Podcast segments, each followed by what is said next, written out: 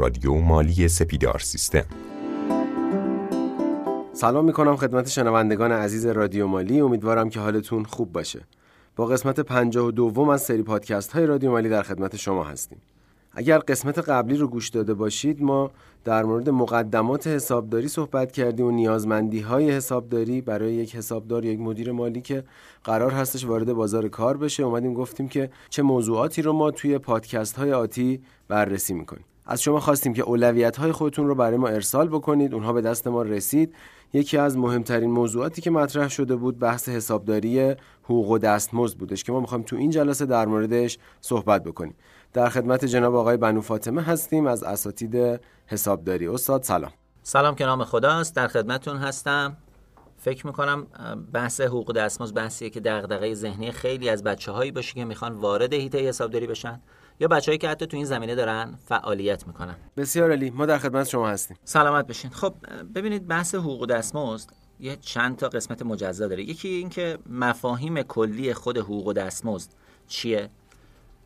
و اینکه حالا چه کسوراتی داره چه کسورات قانونی داره چجوری اینا رو باید انجام بدیم و چجوری باید پرداختش بکنیم و گزارشگری بکنیم. ببینید خود حقوق و دستمزد همیشه یه مبنایی داره که ما بهش میگیم حداقل حقوق یا حقوق مصوبی که سالانه هیئت وزیران این رو تصویب می‌کنه و اعلام می‌کنه که توی جلسه قبلی هم اشاره کردیم بهش که مبلغ امسالش یه چیزی هولوش یک میلیون و هزار تومن. حالا یه مقدار ریالی هم تش داره. دولت هر سال میاد یه نسبت افزایشی برای این اعلام می‌کنه. به طور مثال حالا امسال که اومدن پله تقریبا افزایش رو اعلام کردن. یعنی گفتن هر کس که حداقل می‌گیرد سال بعد 20 درصد به این مبنا اضافه بشود. سوال پیش میاد. آیا می‌تونیم کمتر از این مبلغ پرداخت بکنیم؟ تحت هیچ عنوان. برای کسی که به شکل دائم پیش شما کار می‌کنه یعنی ماه سی و یک روزه رو سی یک روز در اختیار شماست نمی‌تونید از این مبلغ کمتر پرداخت بکنید. مگر اینکه کارکردش کمتر باشه؟ یعنی قراردادی داشته باشه مثلا به این شکل که ده روز در ماه کار بکنه. خب یک سوم این پول بهش پرداخت می‌کنید. به تبع مالیاتش یک سوم میشه ایدیش یک سوم میشه نمی‌دونم حق اولادش یک سوم میشه. همه چیز شروع می‌کنه کاهش پیدا کردن. ولی در غیر این صورت این میشه مبنای انجام تمام محاسباتی که روی فایلمون انجام میدیم. حالا چه مفاهیمی رو میشه توی این اضافه کرد؟ ببینید خود حق اولاد حق بن و خاروبار حق مسکنه که میشه به این اضافه کرد ایدی و سنواته. هر کدوم از اینها چی هست؟ یه مبنای محاسبه داشت که عدد عددی بود که توی فایل قبلی ارائه کردیم که گفتیم حالا اگر این رو بیایم ضرب در 10 درصد بکنیم حق اولاد یک فرزند به دست میاد. مطمئنا دو برابرش میشه حق اولاد دو فرزند. حق مسکن و خاروبار رو هم به شکل عددی ثابت هیئت وزیران هر سال اعلام می‌کنه که برای امسال یک میلیون ریال و یک میلیون و 900 هزار ریاله. حالا چجوری این عملیات روش انجام میشه؟ شما برای فکر کنید برای ماه شهریور ماه من به طور مثال می‌خواین حقوق حساب کنید. ماه شهریور 31 روزه. مبنایی که دولت اعلام کرده برای ماه سی روز است. پس این عددی که اعلام کردن رو باید تقسیم بر سی ضرب در سی و یک بکنید که این مبنای حقوقی من به دست بیاد. چه چیزایی بهش اضافه میشه؟ اگر من دارای یک فرزند باشم یه حق اولاد بهش اضافه می‌کنید. اگه دارای دو فرزند باشم دو حق اولاد بهش اضافه می‌کنید. آقای بنو فاطمه من شنیده بودم که تا دو فرزند حق اولاد پرداخت میشه. این درسته؟ خیر حق اولاد تا یه سالی برای سقف دو فرزند بود. بعد از اون که دولت تصمیم گرفت تشویق بکنه مردم رو به فرزندآوری حق اولاد دو فرزندی رو هم برداشتن. بخشنامه هیئت وزیرانش موجود هست. من الان شماره بخشنامه متاسفانه حضور ذهن ندارم ولی بچه اگر سرچ بکنن به راحتی می‌تونن توی اینترنت پیدا بکنن. تا هر تعداد فرزندی شما موظف به عنوان کارفرما موظف به پرداخت حق اولاد هستید. خب حق اولاد رو اومدین به این پای حقوق من اضافه کردید. حق مسکن و خاروبار رو هم که ثابت هست اومدین به این عدد اضافه کردین این میشه ناخالص حقوق من. حالا چه چیزهایی رو از این باید کم بکنیم؟ یه بیمه داره و یک مالیات. مالیاتش رو چجوری حساب می‌کنیم؟ حالا فکر می‌کنم توی پادکست مالیات حقوق دستمزد این کامل توضیح داده بشه. ولی برای محاسبات از لحاظ حسابداریش عرض می‌کنم خدمتتون معافیت هر سال رو میایم از این عدد کل کم می‌کنیم. معافیت امسال برای یک ماه حقوق 27 میلیون و 500 هزار ریال. 2 میلیون 750 هزار تومان. ماه سی روزه و سی و یک روزش تفاوتی نمی کند. این عدد رو از اون عدد کلی کم می‌کنیم می‌رسیم به یه عددی که مشمول مالیات ما بهش میگیم. این عدد رو می‌بریم توی جدول مالیات حقوقی که هر سال اعلام میشه. که حالا پلکان داره. یعنی میگن تا یک و نیم برابر ده درصد تا دو نیم برابر 15 درصد. میبرینش اون پلکان ببینید به اون حد نصاب می‌رسد یا نه. به شکل نرمال ده درصد بهش مالیات می‌خوره. این مالیات رو از این عدد کم می‌کنین. بیمش به چه شکله؟ بیمه به شکل کلی 30 درصده که از این 30 درصد 23 درصدش سهم کارفرماست 7 درصدش من کارمند باید پرداخت بکنم.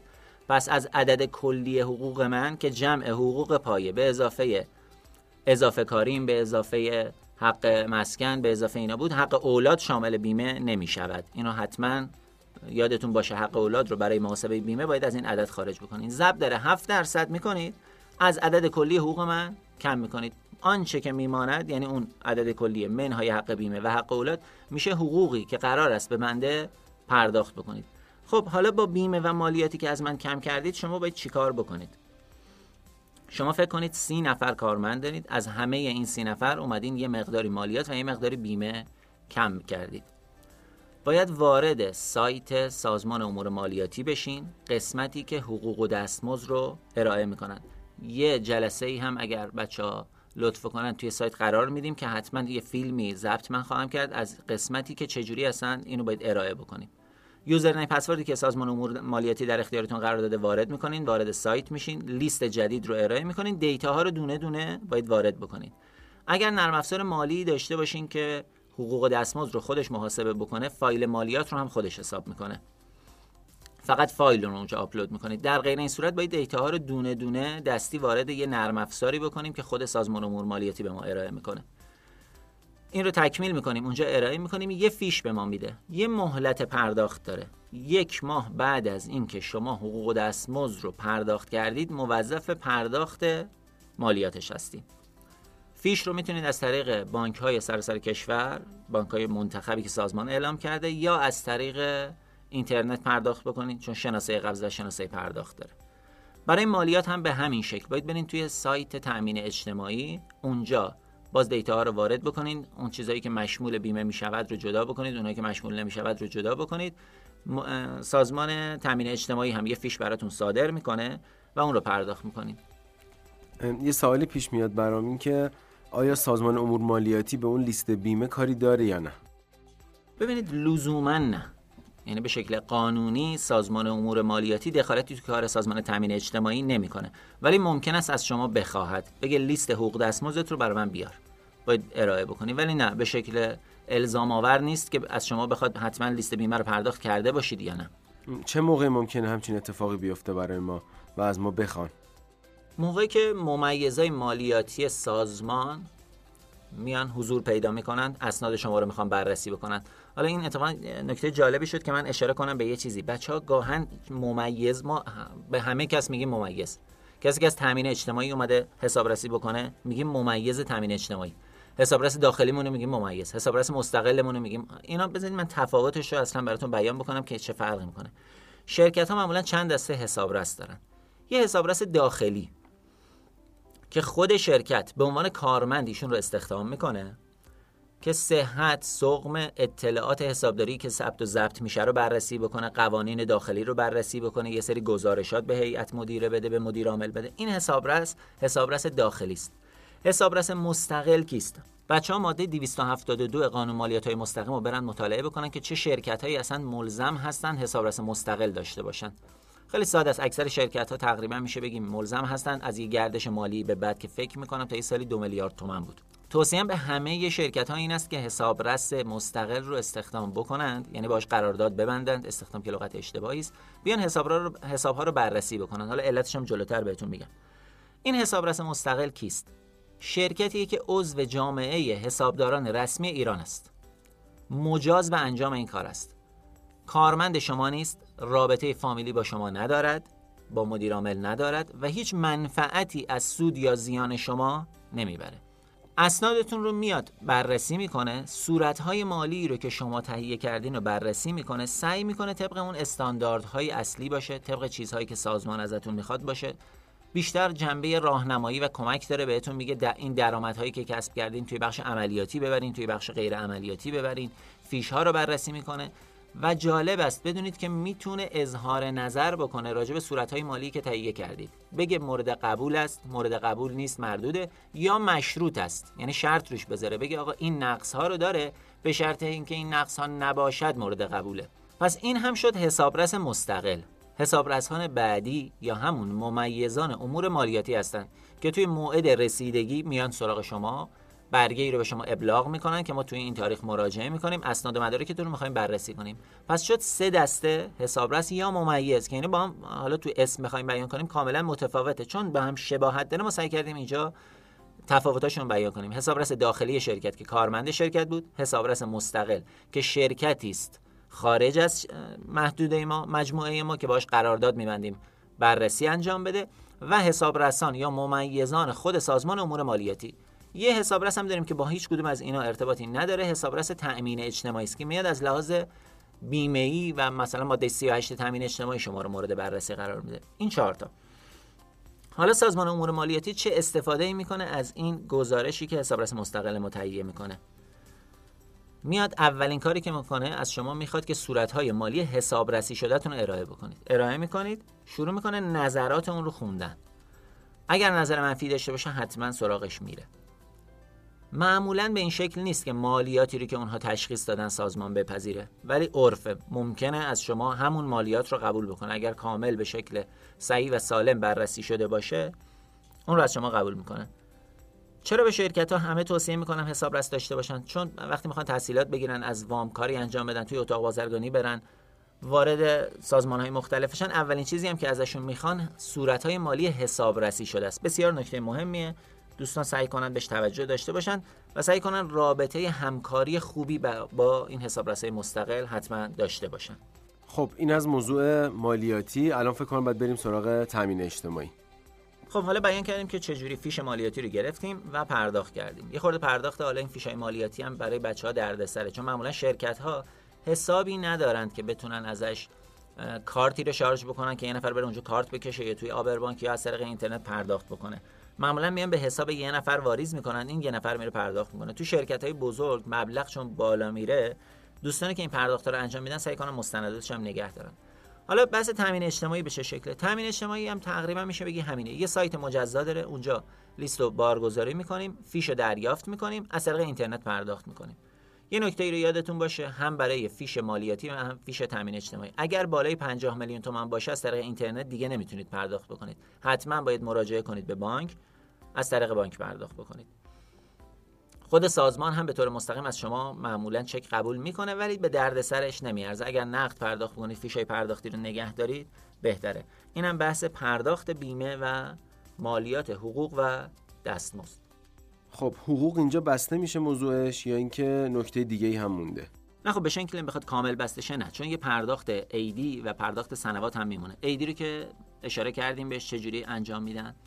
یعنی اون سه برابر حداقل حقوق سقفشه و خود ایدی هم از یه معافیت مالیاتی یه پایه‌ای برخورداره. یعنی به چشم یک ماه حقوق بهش نگاه می‌کنن و یه معافیت دو میلیون 750 تومانی داره ازش کم می‌کنن. بقیهش باز همون میره تو اون جدول مالیات حقوق.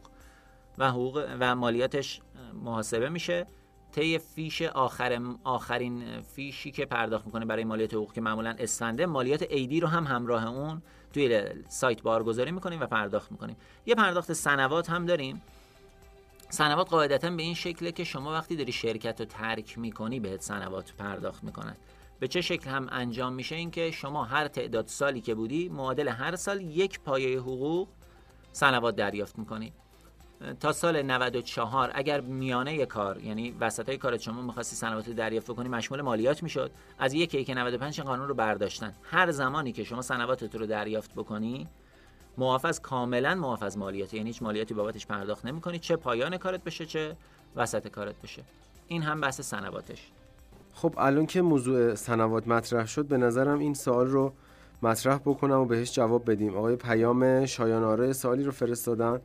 گفتن که در محاسبه سنوات کارکنان مبنای محاسبه در صورت عدم پرداخت سنوات سالهای گذشته آخرین حکم حقوق می باشد سوال اینجاست اگر شخصی بعد از ده سال کار کرد و عدم دریافت سنوات با کاهش رقم حکم در سال دهم نسبت به سال نهم مواجه شد روش محاسبه چگونه خواهد بود؟ خب سوال سوال جالبیه. اگر اینجوری بود که همه کارفرماها می اومدن بعد از چند سال می‌دونستن مثلا این کارمند داره کارش تموم میشه می اومدن حکم حقوقش کم می‌کردن. اگر خاطرتون باشه ما راجع به افزایش حقوق صحبت کردیم ولی راجع به کاهشش نه. چون اصلا کاهش حقوق نداریم. یعنی شما نه تامین اجتماعی نه سازمان امور مالیاتی به شما این اجازه رو نداده حقوق یک کارمند رو کم بکنید. فقط در یه صورت می‌تونید این کارو بکنید. برای کارمند ترک کار ثبت بکنید از کار خارجش بکنید. یک ماه فاصله بیفته بینش چون نمی‌تونید توی تامین اجتماعی برای یه نفر یه ماه ترک کار بزنید توی همون ماه مثلا دو روز بعد 20 روز بعد استخدام براش بزنید. حتما باید یک ماه فاصله بیفته. مجددا با حقوق کمتری استخدامش بکنید. خب اینجا هم یه اتفاقی میافته. بعد تا آخر اون نه سال یعنی بر اساس همون حکم سال نهمش سنواتش پرداخت بشه دیگه. خیلی فرقی نمی‌کنه به نظرم. دقیقا. کارمند سال نهم داره تصویه می‌کنه. دقیقا به این چشم بهش نگاه می‌کنیم. تمام سنواتش و ایدیش و مرخصی استفاده نشدهش همه رو به آخرین حکم سال نهم محاسباتش انجام باید بدن بهش پرداخت بکنن و اون سال دهم ایشون انگار یه کارمند جدید است که از صفر توی این مجموعه شروع کرده به کار. پس هیچ سنواتی از ایشون ضایع نمی‌شود. آقای بنو فاطمه به نظرم در مورد حق مأموریت و اضافه کار هم اگر امکان داره صحبت کنیم. خب اضافه کار چیست؟ ببین شما مکلف به انجام یه تعداد ساعت کار مشخصی در ماه هستید. به طور مثال شرکت ما 192 ساعت قانونی قانون معین کرده که بیش از هفته 44 ساعت کارمند نباید کار کنه. تو ماهش میشه 192 ساعت. حالا اگر بیشتر از 192 ساعت کار کردیم چه اتفاقی میفته؟ باید بهش اضافه کار پرداخت بکنیم. محاسبه اضافه کار به چه شکله؟ میگیم حقوق پایه. یعنی حق اولاد و مسکن و و اینا بهش اضافه نشده است هنوز. حقوق پایه تقسیم بر تعداد ساعتی که شما باید کار کنید. یعنی تقسیم بر 192 ساعت. من مثال عددیش هم بگم. فکر کنید همون یک میلیون و 516 هزار تومن تقسیم بر 192 یه عدد ثابتی به دست میاد که این حقوق شما برای یک ساعت کاره. قانون میگه اضافه کار به نرخ 40 درصد بیشتر باید پرداخت بشه. یعنی اون عدد زد داره یک. ممیز چهار. مثال اگر من برای هر ساعت کاریم ده هزار تومن می‌گیرم برای هر ساعت اضافه کاریم چهارده هزار تومن دریافت می‌کنم. این میشه اضافه کاری به اون مبنای محاسبه حقوق اضافه میشه. مشمول مالیات و بیمه هم هست یعنی هر چقدر این بالا بره اون بیمه و مالیات توی دلش هست. حق مأموریت چیه؟ حق مأموریت چه داخلی بشه چه خارجی؟ قانون میگه فکر می‌کنم حالا دقیق خاطرم نیست ولی فکر می‌کنم 60 کیلومتر از حریم شهرتون که خارج بشید یک روز مأموریت برای شما در نظر گرفته میشه. و هر روز مأموریت یه روز حقوقه. یعنی اون حقوق پایه تقسیم بر وقتی سی روز میشه میشه یک روز حقوق. اگر من یه روز رفتم مأموریت توی شهری ور ماه به جای سی و یه روز حقوق سی و دو روز باید حقوق بگیرم. آیا مأموریت داخلی خارجی فرق می‌کنه؟ هیچ تفاوتی نمی‌کنه. چه داخلی باشد چه خارجی باشه. آیا اگر جمعه باشه چیزی بهش اضافه میشه؟ خیر. مأموریت در جمعه همون مأموریته. یعنی ما نمی‌تونیم بگیم بگیم یه سری شرکت من دیدم اینو اشتباه حساب می‌کنن میگن یک و چهار ضرب داره یک و چهار. یعنی طرف جمعه است انگار داره اضافه کاری می‌کنه. حق مأموریت هم داره میره یه روز بهش بدیم. نه به این شکل نیست. یا مأموریت است یا اضافه کاری. یعنی یه روز مأموریت دیگه چیزی نداره. نکته جالبی بود. کار کردن تو روزهای تعطیل حالا یا جمعه یا تعطیلات رسمی جزو اضافه کاری یا مأموریت؟ خب بستگی داره شما کجا داری فعالیت می‌کنه اگر جمعه توی محدوده شهرت هستی یعنی محدوده که تو قرارداد کار تعیین شده اضافه کاری است. اگر از محدودیت خارج شدی میشه مأموریت. من دو تا سوال دیگه هم دارم. یکی این که آیا ما مأموریت داخل شهری هم داریم؟ و سوال دوم این هستش که مأموریت ساعتی هم داریم یا نه؟ حتما بعد یه روز کامل باشه. ببین اگه منظورتون پرداخت حق مأموریت نه نداریم. یعنی مأموریت ساعتی و مأموریت درون شهری نداریم. یعنی شما اگر از اینجا رفتی نمایشگاهی رو شرکت کردی 4 ساعت 5 ساعت برگشتی نه ماموریتی حق ماموریتی بهت قانونا پرداخت نمیشه. حالا ممکنه شما ساعت کاری تا ساعت 5 بعد از ظهر باشه. بری بگیم آقا من تا ساعت 8 موندم نمایشگاه. 3 ساعت اضافه کاری ممکنه شرکت بهت پرداخت بکنه. قانونی هم هست معقول هم هست. ولی حق ماموریتی بابت ماموریت های ساعتی و درون شهری پرداخت. نمیشه به شکل نرمال. ولی این همیشه خاطرتون باشه. اینها معمولا توافقاتی است که کارفرما با کارمند انجام میده. یعنی ممکنه برای جمعه کاری شما یه چیزی بیشتر بهتون پرداخت بکنن. بین این دوتا اگر تعامل صورت بگیره معمولا پرداخت انجام میشه و مشکلی هم از لحاظ قانونی نداره. خب خیلی ممنونم از شما. هم مثال ها خیلی شیوا بود و هم نکاتی که بیان شد. اگر در آخر نکته هستش ما در خدمتتون هستیم. خب یه نکته که کارفرمای عزیز گاهن سعی می‌کنن ازش استفاده بکنن. اینه که میگن پرداخت کارمند رو دو تیکه می‌کنن. میان میگن آقا حقوق شما مثال من حالا بچه عدد و مثال دارم می‌زنم حقوق من انقدر نیست. حالا شاید بیشتر شاید کمتر. مثلا میگه حقوق شما 5 میلیون تومنه. من ماهی یه میلیون تومن میام حق قضا بهت میدم پایت می‌زنم 4 میلیون تومن. یه میلیون تومن حق جذب می‌زنم حقوقت می‌کنم مثلا 3 میلیون تومن. فکرش اینه که روزی که بخواد سنوات بده خب پایه حقوق من چقدر؟ 3 میلیون تومن نه خیر از این خبرها نیست. هر پرداختی که بیشتر از سه ماه به شکل مستمر انجام بشود جزو حقوق پایه بنده است. یعنی اگه شما فروردین اردیبهشت خرداد سه تا 500 هزار تومن حق غذا به من پرداخت کردی حق ناهاری توی فیش به من پرداخت کردی ماه چهارم منو اخراج بکنی باید اونو جزء سنوات هم حساب بکنی و پرداخت بکنی. پرداخت نکنی اداره کار می‌تونم شکایت بکنم پیگیرشم و اینو دریافت بکنم. بس دوستان خودشونو به دردسر نندازن. این حقوق هی بیان خوردش کنن به ده بخش مختلف محاسبات برای خودشون سخت کنن. سعی کنن توی عدد ثابت جمعش بکنن. دیگه فکر نمی کنم در مورد حقوق دستمزد نکته خاصی حداقل تو ذهن من مونده باشه. حالا دوستان اگر سوالی داشته باشن حتما می‌تونن به شکل پرسش مطرح بکنن که توی جلسات بعدی جواب بدیم. متشکرم. من هم ممنونم از شما که دعوت ما رو قبول کردید. تو این جلسه حضور داشتید. خب همونطوری که می‌دونید شما می‌تونید سوالات خودتون رو تو بخش مختلف برای ما ارسال بکنید. از طریق راه ارتباطی ما تو بحث حسابداری به چند تا از سوالات هم پاسخ دادیم. یعنی حالا جدای از جلسات پرسش و پاسخی که داریم با توجه به اینکه موضوعش موضوع مرتبط بود همینجا سوال دوستان رو جواب دادیم و اگر سوالات ازشون بیشتر باشه حتما جلسه پرسش و پاسخ خواهیم داشت. ممنونم از شما که همراه همیشگی رادیو مالی سپیدار سیستم هستید. خداوند یار و نگهدارتون.